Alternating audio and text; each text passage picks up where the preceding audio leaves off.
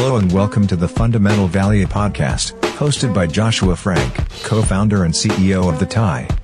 On Fundamental Value, we speak with leading analysts, traditional finance and digital asset firms, and investigate how leading minds in the cryptocurrency space research, analyze, and quantify the value of digital assets.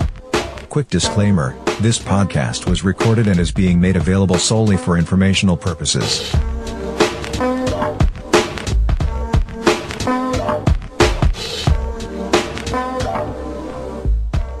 Today, I'm excited to be joined by David Weinstein, Chief of Staff at Near Foundation. David, it's great to have you on.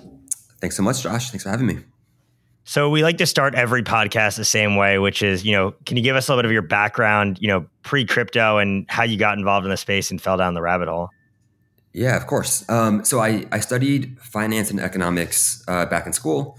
Uh, afterwards, had a pretty traditional finance job um, I was at Capital One doing uh, working credit card analytics.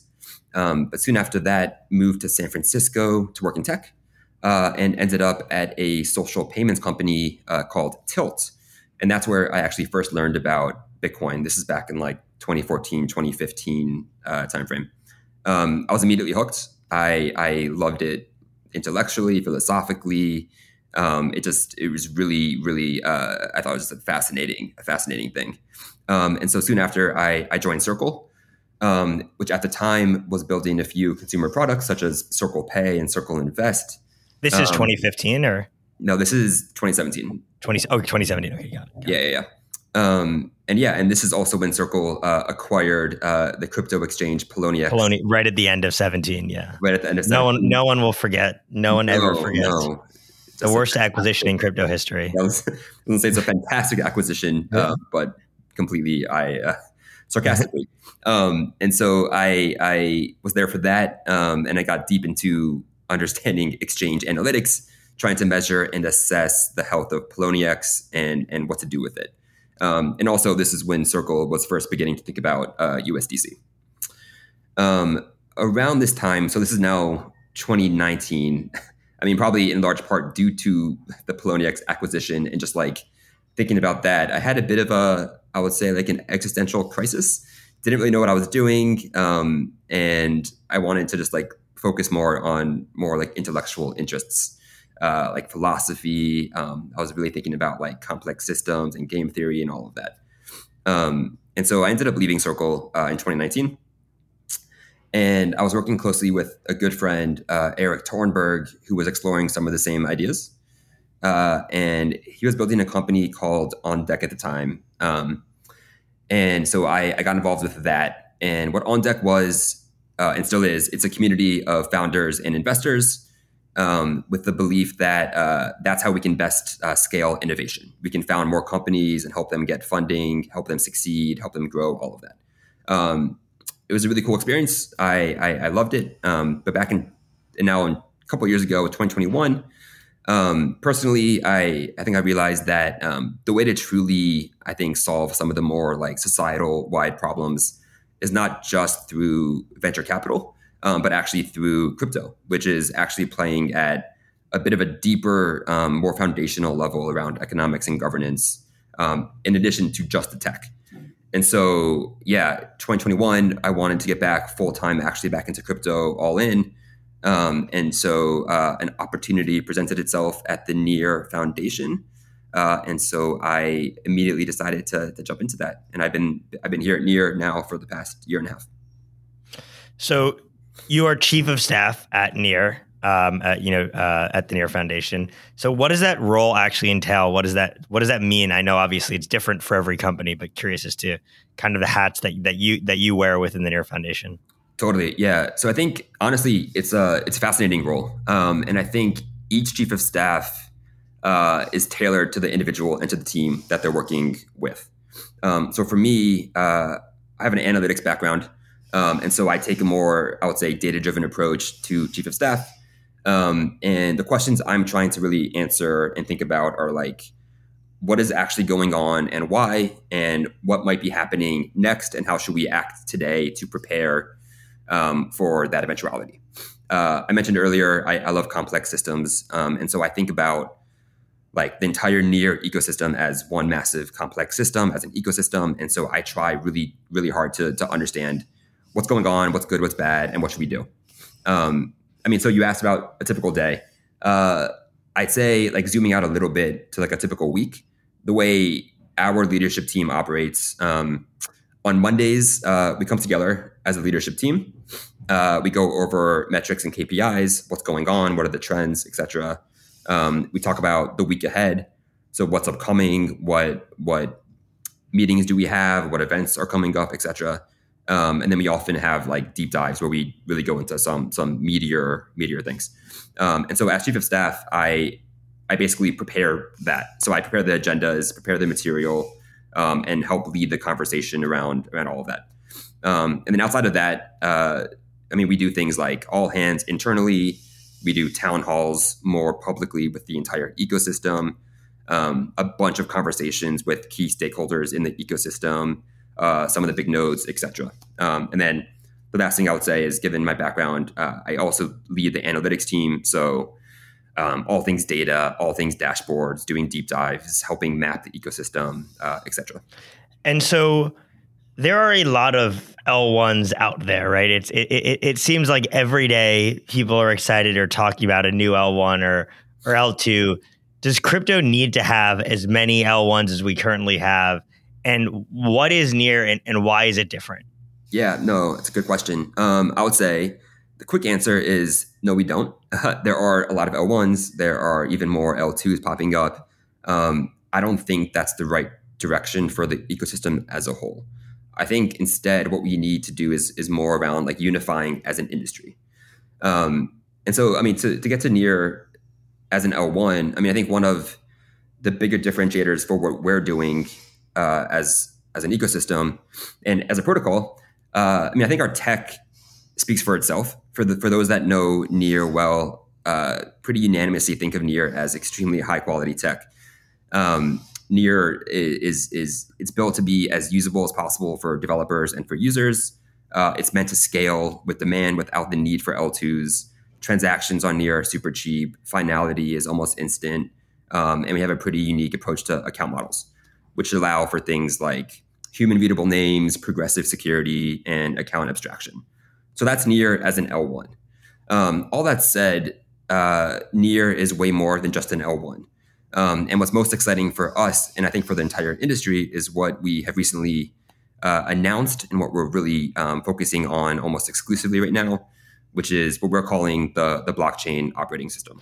Yeah. So why don't you? I mean, would would love to kind of learn a little bit more. I know you and I have spoken about that, obviously offline. Would love to learn a little bit more about what is the BOSS. I think is short for blockchain operating system, presumably. BOSS, you know what? What? So what is the BOSS? why is Near building it? You know, and and why is it taking all of your focus at this at this time? Yeah, I mean, so I'd say I'd say um, the boss, uh, as as we say, the the BOS. Um, I think honestly, it is what Web three always claimed to be. Uh, just that we're now making it, making it a reality. I mean, so I think the simplest way to think about about it is is something analogous to like iOS or Android um, except that it's completely open and and owned collectively by those participating in the network. Um, so, what is an operating system? Uh, to me, it's a suite of protocols uh, that people collectively utilize to interact with one another, to build on, to work with, to play with, etc. Um, yeah, so it's a set of protocols that people can can use to to build. Um, in our current paradigm today, uh, I mean, things like companies like Apple and Google um, have definitely built two of the most powerful operating systems within within mobile. Uh, I mean, Microsoft before that, um, and this is what we all use all day, every day. I mean, with our phones, with our, with our computers, etc. Um, they work great. Uh, it led to a ton of innovation, um, but all of these operating systems are essentially closed. Uh, they're gate kept by the companies involved. I mean, Apple and Google control their app stores for distribution, things like that. Um, and we all pay fees to them, whether that's businesses that are literally paying uh, a percentage of revenue to those companies, pretty pretty high uh, uh fees, like Apple's thirty percent of all revenue goes to goes to them. Um, and users need to also like purchase certain software, like an iPhone, um, or things like that, and essentially are locked in. Once you use Apple products, you're kind of stuck within the iOS um, uh, ecosystem essentially forever. Uh, these companies, yeah, I mean, so they're essentially monopolies and are, are extremely valuable as a result. Um, the blockchain operating system is is all of that, but it's completely open, uh, so anyone can build on it, anyone can use it. All the transactions, uh, the transaction fees go directly to the developers and to the protocol itself to be reinvested into itself. That might seem simple, but it's, it's an entirely inverted model from what we think of today with Apple and Google uh, as, as two examples. Um, I'd say, and how this how this compare or what this means for like crypto broadly. Um, most protocols today have been focused primarily on like the data and compute layers of, of a tech stack. And that's what Near as an L1 also was. Um, but what we're doing now is really building out like the middle layer and like the front ends of of the stack, and it's all on chain. It's all on Near. As an example, uh, if you go to near.org right now, that entire site and all of its data lives 100% completely on chain. Um, both the the data and, and, the compute layer, but also the entire front end is rendered uh, from the chain itself. Um, and what we're doing with the blockchain operating system is also making it essentially chain agnostic. Um, so the front ends will, will will live on near and be rendered from the chain, but the back end can be right now any EVM chain um, is is compatible with with the boss, and soon uh, many more chains as well. Um, so for example, does that mean? Yeah, I mean, my, my question does that mean you could have like an instance of a Uniswap front end using you know the Ethereum backend for Uniswap itself? Exactly. Like the, yeah. the protocol itself. Yeah. So you can build a fully, a full fledged, um, like decentralized front end that interacts with Uniswap contracts. Um, and the way these front ends also work is that everything within the front end is is composable. It's a component. So you could have a Uniswap component from the Ethereum chain living on one front, uh, like front end experience, but also anything with Near as well, or any other app can all exist. So what do you mean by front end experience? Is this a browser window? Like, what does that actually mean? How does that how does that manifest itself? A browser window would be exactly yeah a, a way to think about that. Um, so like like I said, like near.org right now looks like a normal website. That that whole experience is is is built is, is stored on the Near blockchain, but it looks like you're going to a normal website. So when so when I think about an operating system like the iPhone, right? It's kind of like I go on my phone and there's all of these apps kind of staring at me. When I think about, you know, when I think about my my Apple computer, I log on, I have all these different apps staring at me or when I used to use Windows or anything else. So how do people interact with all of the all of these things? How do they know that they're built on the blockchain operating system? They need to know that they're built on the blockchain operating system. Like how do you access these applications? Yeah, I mean, so I think it's a good question. Um, so using near.org, again, as just an example, um, if you go there now, you can see hundreds or even thousands of different components and apps that have already been built by different by various developers uh, already. All of those apps exist on either an EVM chain or on um, on the Near protocol. And so you can open up any of those apps. You can see the code behind those apps. You can fork the code for those apps and build on top of it. You can do any of that. Um, but to your specific question around like the iOS App Store versus like the near um, the Boss App Store, uh, yeah, that is sort of what the right now near.org is a version of that. Super early MVP, but yeah, but you can you can find apps directly on that site, open them up, interact with them as you would on your phone. So, how should individuals think about the blockchain operating system and institutions and why should they care and why should they want to use it versus just going to like a Uniswap directly as an example? Yeah, I mean, so I think there's there's a few different levels of like abstraction here to think about. Um, on the individual level, like the typical the typical user, um, honestly, probably shouldn't really think about the boss at all. Like if you're using an app on your phone, like to connect to family or friends, like you're not really thinking about iOS or Android. Like all you really want is to have the experience work and to be able to talk to your friends. Um, so I think the individual user shouldn't really care about the boss or EVM or Ethereum or Near. Like that's all. I think that level is too technical for what they care about. Um, I think the, Will the individual need tokens to interact with applications on the boss, though. So that's actually something that we're, I mean, rolling out with like account abstraction uh, that that works already on Near. Where right now, again, Near.org, uh, you can go and sign up within like five seconds without a seed phrase, without any any money, without any tokens, any nothing at all. Just your email address, and you can you can we'll create an account for you on behalf of you. Um, as you use uh, the boss more, as you use Near more, uh, you might want to lock up your account with more progressive security um, if you have more and more assets there. But for the most part, most people don't really need to think about tokens. They can just use whatever they want to use uh, and pay for things as they normally would, like a subscription uh, service or, or, whatever it may be. And a lot of the complexity is kind of um, abstracted away. And and does that mean in some cases the developers are paying tokens for gas fees on behalf of the user? Is Near Foundation helping to subsidize that? How does that actually work, or do you just not need tokens to, no, no, to it's, it's, make yeah, some no, of these interactions? Still, so the whole the whole thing runs like any other ecosystem would. Um, so either developers are the foundation. We we do work with with different projects at various times.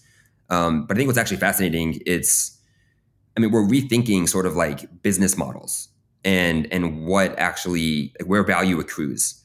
Um, and so a developer paying a little bit of gas on behalf of a user could make a ton of sense if the, their business model is is something else. Um, and we're providing value to users that users are happy to pay for because they're getting experiences that they care about. Uh, and so what I think is being sparked right now in crypto broadly is just this like eh, just a massive wave of innovation and creativity and like how can we rethink business models? How can we rethink user experience? How can we we rethink where value is in in someone's day? Uh, and yeah, and so the point of the uh, account abstraction is just to make it easier for for users and give more power back to the developer to innovate um, on what they're what they're offering. So presumably, I think that makes a lot of sense for everything outside of DeFi, which is a lot, right? There's a lot of things that exist outside of DeFi, but with DeFi, people are trading tokens, right? So they they kind of need tokens. So how would it actually work? Like if I wanted to trade on Uniswap on Ethereum through the boss, how do I how is my Ethereum wallet connected? Like how does that experience actually work for the end user? Yeah, I mean, so you, you can actually go to uh, bos.gg right now it's it's a gateway that's stored on the near protocol it's bos right so everyone bos right? dot gg yeah. Um, yeah so that ex- that front end that website is stored on near but all of the components powering it is is is on ethereum um, and so you log in with MetaMask, you log in with your your typical Ethereum wallet. Okay, got it. So just like you'd be logging into any any other website, it's just that the the the front end is actually hosted and stored by Near. And is there a replica of that transaction that occurs on the Near blockchain as well? Exactly. Yeah. Okay, got it. But for the typical and user, so, you wouldn't have to yeah, think about that. Yeah. And I'm, I'm I know I'm I'm I'm going totally sidetracked. So we got that as an individual, you don't need to really think about it that much. But what about as an institution? How, how, how do you think about the boss for institutions? Yeah, I mean, from the institutional level, I mean, to, like today to to get a part of iOS or Android, to go back to just like the operating system analogy here, like you would basically need to buy equity in Apple or Google. You're buying equity in those companies, uh, and you're reliant on those companies and their management teams to make the right decisions and and have the right business structure to to to basically add value or, or, to create value for your for, for you. In this new paradigm, instead of having to go through an intermediary like Apple or Google, you get to own a piece of the operating system directly. Um, you can participate in governance. You you get to play a part in this in this in this ever growing ecosystem as opposed to just being an investor in a company. Um, and I think it's as simple as that. And I think that is empowering. That that just I think it, it's so much bigger than just having equity in a company. You're you're part of a, something bigger than that. So I think Solana has kind of tried to solve this with the Solana phone. I'm sure that's an example that's come up from a few other people, but but but it's theoretically very different, right? They're making you actually purchase a piece of hardware, and I think that's only Solana based applications, if I'm not mistaken. I could be wrong. So is that kind of the the difference? And is hardware something you guys have even even started on your radar? I mean, I, I know when we spoke, you mentioned building a really good mobile first website where it can be accessed on your phone, right? And it's just as good as now. Is that kind of how you guys were thinking about it?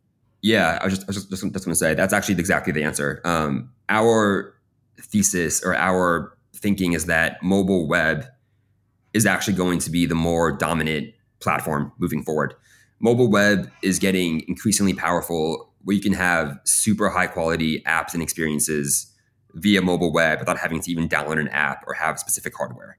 Um, the power of this is, I don't know, maybe less obvious in the US or in the West, but like just around the world more broadly, where not everyone has a smartphone, but more and more people have access to the internet, um, have has, has access to mobile web.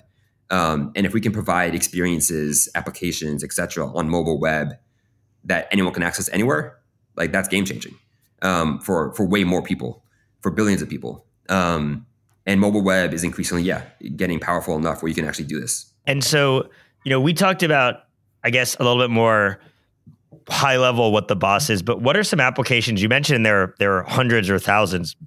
What, what are some of the applications that are currently being built on the blockchain operating system, and what kind of you know as you think into the future, three years, five years from now, where do you kind of see the, the, the blockchain operating system going in terms of what's actually going to be built on it, what's going to exist on it? Yeah, I mean, so what's what's being built today? Um, I mean, I mentioned Near.org a bunch of times, and so that whole thing now lives. I said, like, like I said, on chain. Um, but what that actually is, in addition to just having our like main website, um, it's currently a MVP of like a social network, um, mostly around developers, but essentially it's a social network. So there's a news feed. You can post status updates. You can share pictures. You can share anything. There's user profiles. Um, you can have all of your like past work uh, uh, added to, to, to your profile. Um, you can you can talk to each other, etc. So it's kind of like a version ish of Twitter and GitHub, um, decentralized on chain. Uh, so what that what that means is anyone can fork it, anyone can use components of of that experience on their own their own websites, etc. Um, so that's still an MVP, but it's it's it's it's a product. I mean, it's like a Twitter GitHub hybrid. Um, and then a couple other other apps already built on top of the boss to date. Um, there's something called Horizon uh, near Horizon, uh, which is a platform uh, for projects to showcase what they're building, um, their key metrics, who they are, their reputation, um, and to connect with with contributors if there's like open open jobs um, or investors that might want to back those projects or invest in them. So it's sort of like a, a, a um, yeah a platform around projects and investors and contributors. Um, and another example, uh, it's called DevHub, um, which is a community specifically built around development. Um, but so it's like a part of Near.org dedicated to developers where devs can share ideas, contribute, um, connect with one another, uh, open up bounties, uh, fulfill bounties, etc. All around building open source technology together.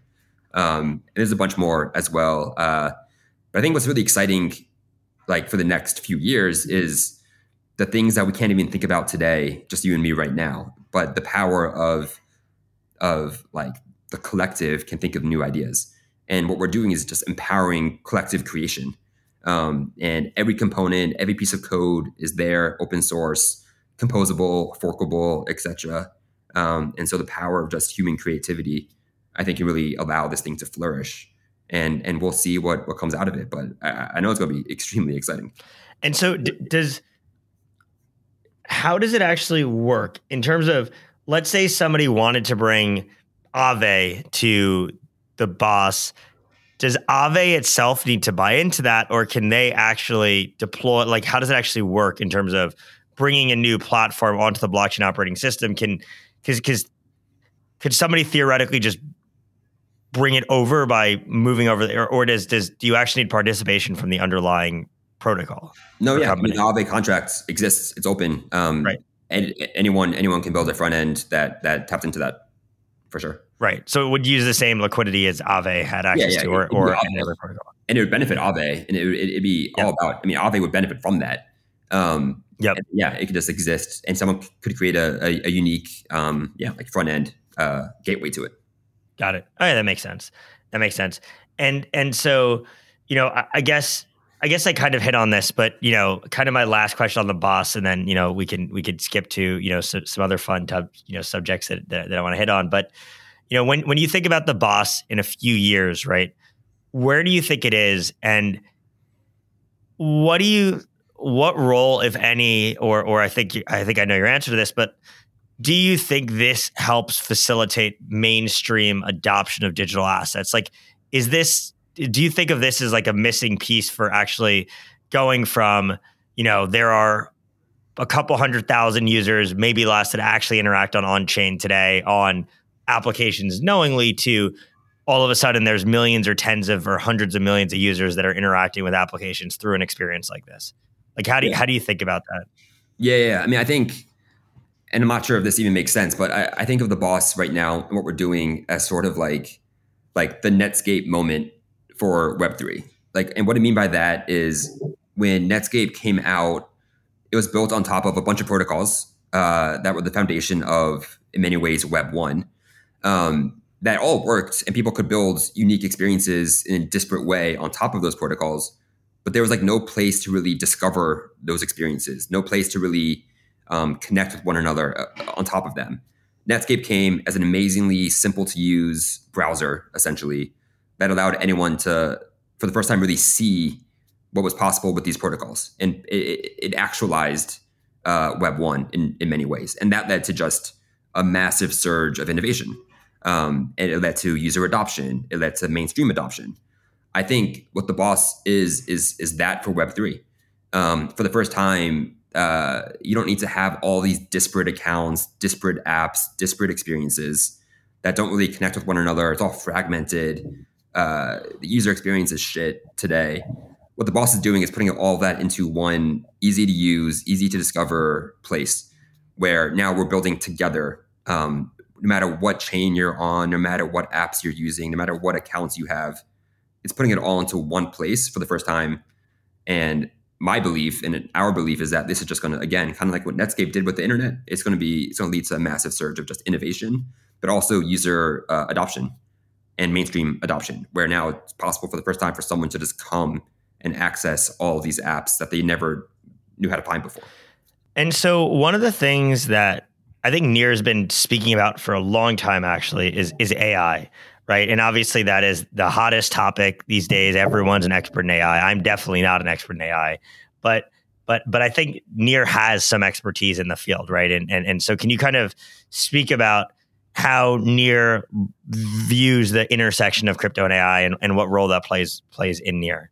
Totally, yeah. And so, I also am not an expert in in AI. Uh, but I'm fascinated by it, and I think it's it's. I mean, it's obviously an insanely interesting technology that that is surging uh, right now. Um, so yeah, so you mentioned near and AI. So what probably not everyone knows, uh, but one of the founders of of the Near protocol, Ilya, um, was also one of the authors of this particular paper called "Attention is All You Need" um, back in 2017, uh, which is actually one of the seminal papers in in uh, transformer models, which is at the heart of of all of, all of the the latest um, GPT models that that you see today. So that paper, which is now becoming a pretty famous paper, uh, yeah, it's at the heart of of the innovation today. And and and Ilya, one of the Near founders, was one of the authors on that paper. So, needless to say, Ilya knows quite a bit about AI and and crypto, and so he probably is one of the only people that are experts in both of those fields and the intersection of them. Um, and so I don't want to speak for him, but I would say there are two two big things here um, at the at the intersection of, of AI and crypto. One is what many are talking about today with with GPT models and these language models.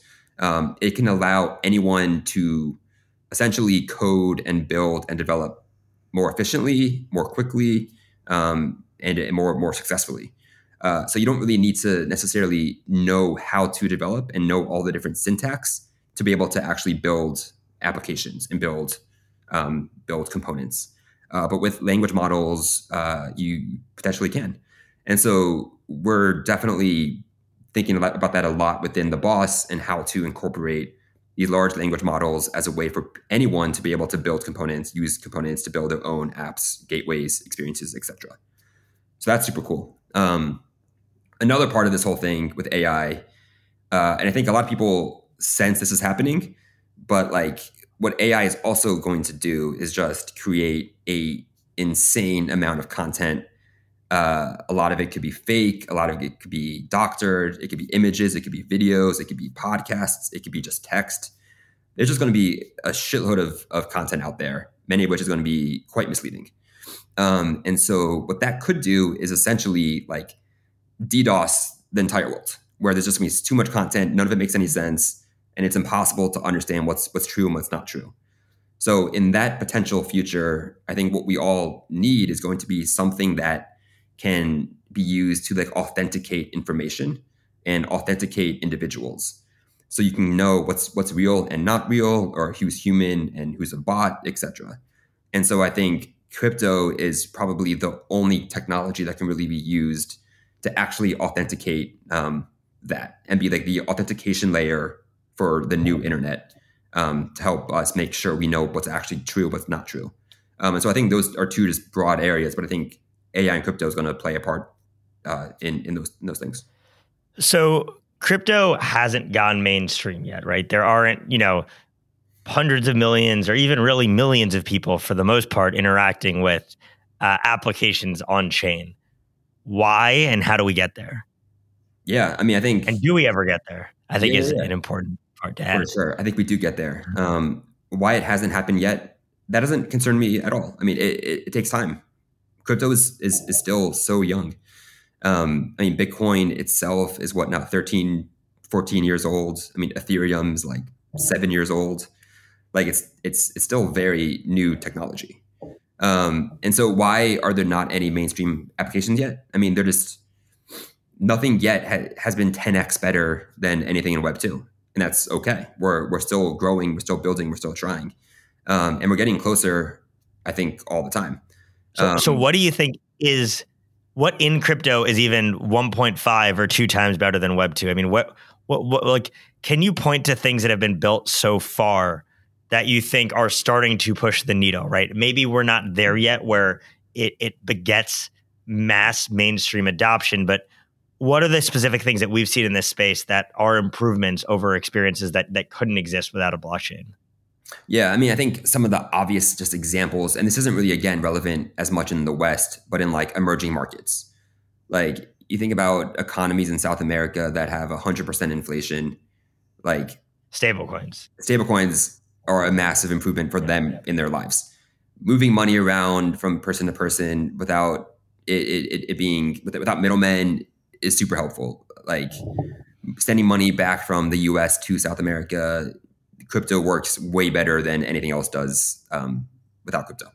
Uh, so that's just kind of like the money the money angles. I think something else that is a little harder to even quantify, but also what crypto is doing is it's creating like a movement of of some of the smartest people in the world that are working together, collaborating, ha- and they have an energy to them, like a, a sense of we can try something new, like we can build something better than we have today. I think a lot of people are just disillusioned with how things are in media, with politics, etc. Um, and there's no solution to any of that within from within the system. And I think at the edges in these like ecosystems and these crypto communities, people are just exploring new ideas. And so it's not the tech per se, but it's more about like the meta layer on top that I think is is because of crypto that people are just exploring new ideas. And so that's harder to say. It's like, is it an app? What, what is it? But it, it's more of just like a, just ideas are circulating around people trying something new, which I think is just a spark of of optimism within like a pretty like negative, cynical landscape. And so you're on the fundamental value podcast. So naturally, I have to ask you about fundamentals. So, how do you define or think about fundamentals for digital assets?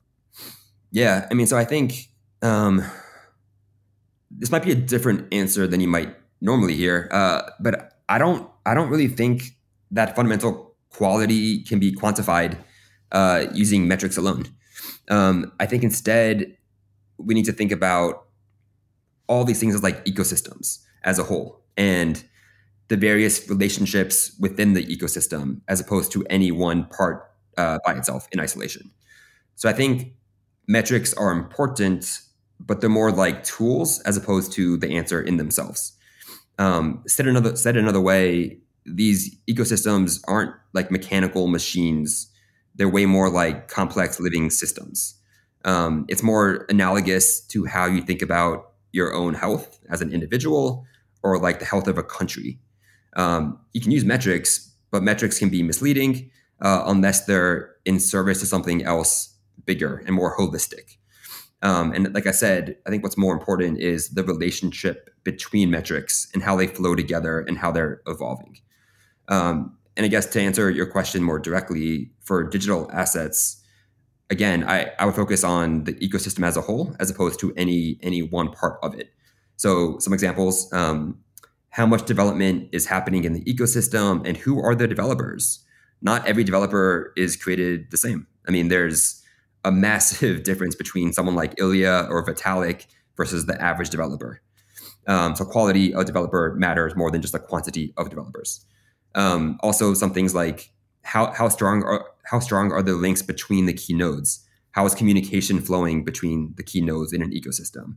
How decentralized is the entire thing? Um, the velocity of money and transactions flowing through the ecosystem, the conversations happening within and about the ecosystem on like Twitter and social media, uh, the sentiment of all of that uh, conversation. Um, and not just any of those metrics or data points at any one point in time, but like the rate of change and even like the second derivative of that rate of change. And so I think you can't just have a dashboard of metrics and think you understand an ecosystem. You need to sort of like be within it, live it, see the flow of it, and get a sense for how things are evolving and adapting over time. And that's the mark of a healthy ecosystem. It's it's adaptability more than any like stock metric. Um, so that that that's an interesting answer. It sounds like that's more related to like a layer one or layer two, though. Does it does it differ for an application? Like if I asked you the same question, I used a specific example of let's use Uniswap again. Would your would your answer be the same or would it be different? I'd say it, it actually probably should be the same. Um, I think even a company even even an application is is more complex than people try to uh, assume. So I mean, even thinking of like a traditional Web two company or, or, or a company that might be more um, uh, simple in, in, in some ways, it, it, it's still complex. It's not just about revenue. Um, it's about like employee satisfaction, the flow of information, uh, where's revenue coming from? How centralized is that revenue? How distributed is it? Um, and, and, and so many more metrics like that that I think actually are more indicative of long term health than any point in time. Uh, I mean, thinking about countries again, and I guess maybe that's not really answering your question, but typically countries are thought of as like, or a metric of health is like GDP of a country. And I think that can be an extremely misleading metric for a country's health. Um, I mean, one way to increase GDP is to never solve problems, just manage problems forever. That increases GDP. Um, and I think that's similar to like a company. Like you can grow revenue by making sure all of your users are addicted to your products and constantly paying you fees. That might be good in terms of making money, but is it actually really solving anything? Um, and so I think we need to kind of get out of this obsession with metrics as the end all be all of things um, and way more about like quality of what you're offering, quality for the user, quality of the value that you're actually providing, and are you actually solving problems as opposed to just moving metrics up and down. And how do you think we get to a point, or do you think we get to a point where there's consensus on how people think about fundamentals, right? Because I think at, at this point in the crypto market, it's, it's very subjective. I ask this question on every podcast, and every podcast to get a different answer right? And so I think the answer is subjective. Do you think we ever get to a point where people converge on a unified view as to how you view these ecosystems, right? Obviously, people want to speak about things like protocol revenue. They want to speak about things like the number of users, social media activity, developers, things like that. Um, but it, but it seems like, and I think the point that you're making is you can't quantify it, right? And so maybe there is no there is no way to quantify it. But how do you then compare. So, so I guess there's two questions. One, do we ever converge upon a mutually agreed upon definition of fundamentals? And the second question is, how do you compare ecosystems if that's how you think about it?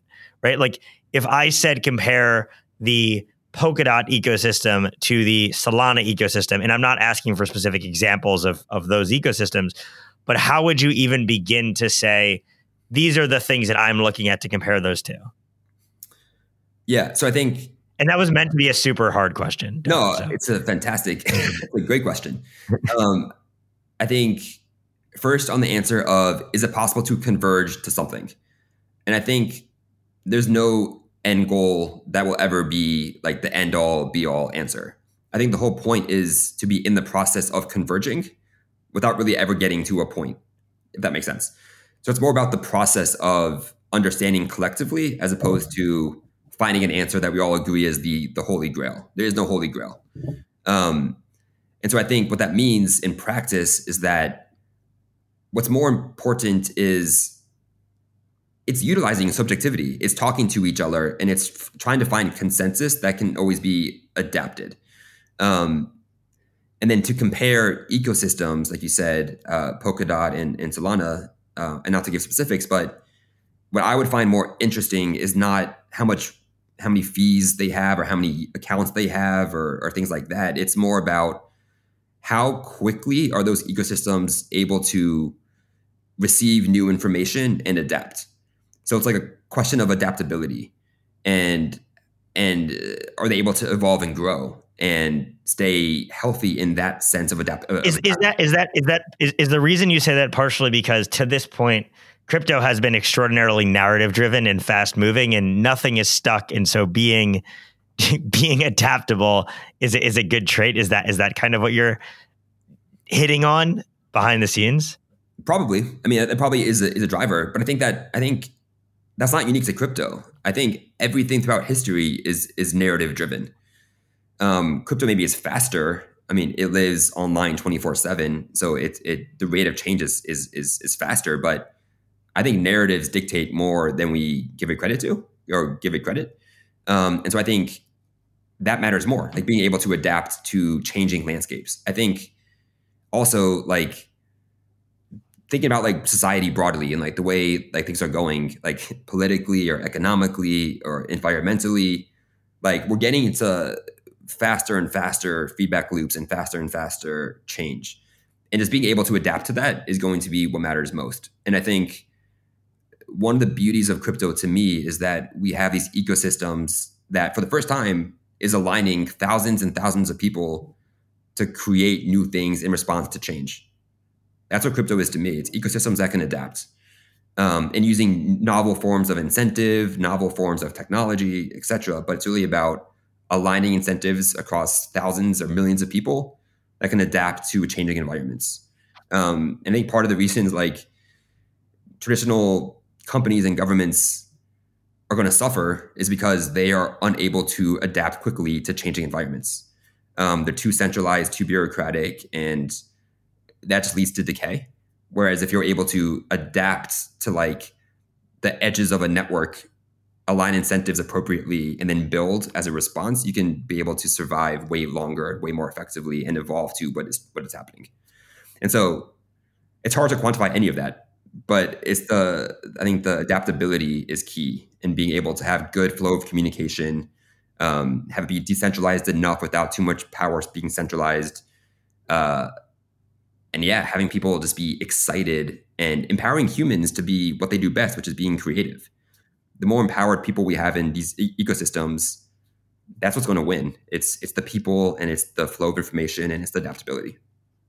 And so my final question is what is your most controversial take right now? yeah, I mean it might be sort of what I maybe just said. um, but I think what most people value and the way most people think about quality is potentially completely wrong. I think many people think that we can quantify everything and that's what matters.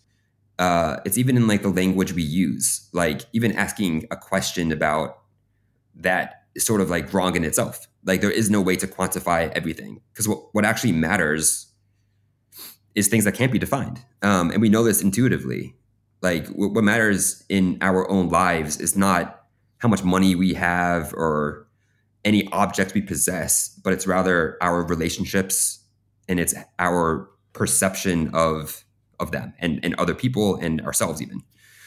And we're not trained at all to think like this. Our schools are training us to be machines, essentially. Uh, we live in a mechanical society.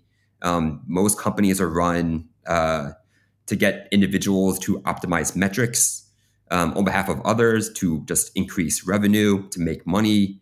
Uh, but all of that, like none of that really means anything. It's just money for the sake of money, metrics for the sake of metrics. And we all, I think, intuitively feel that that's somewhat meaningless. Um, and I don't think that's the way that, I don't think that leads to a healthy society or a healthy company or a healthy individual. Um, and so I think, again, I think what I love about crypto is, is we're kind of putting that on its head.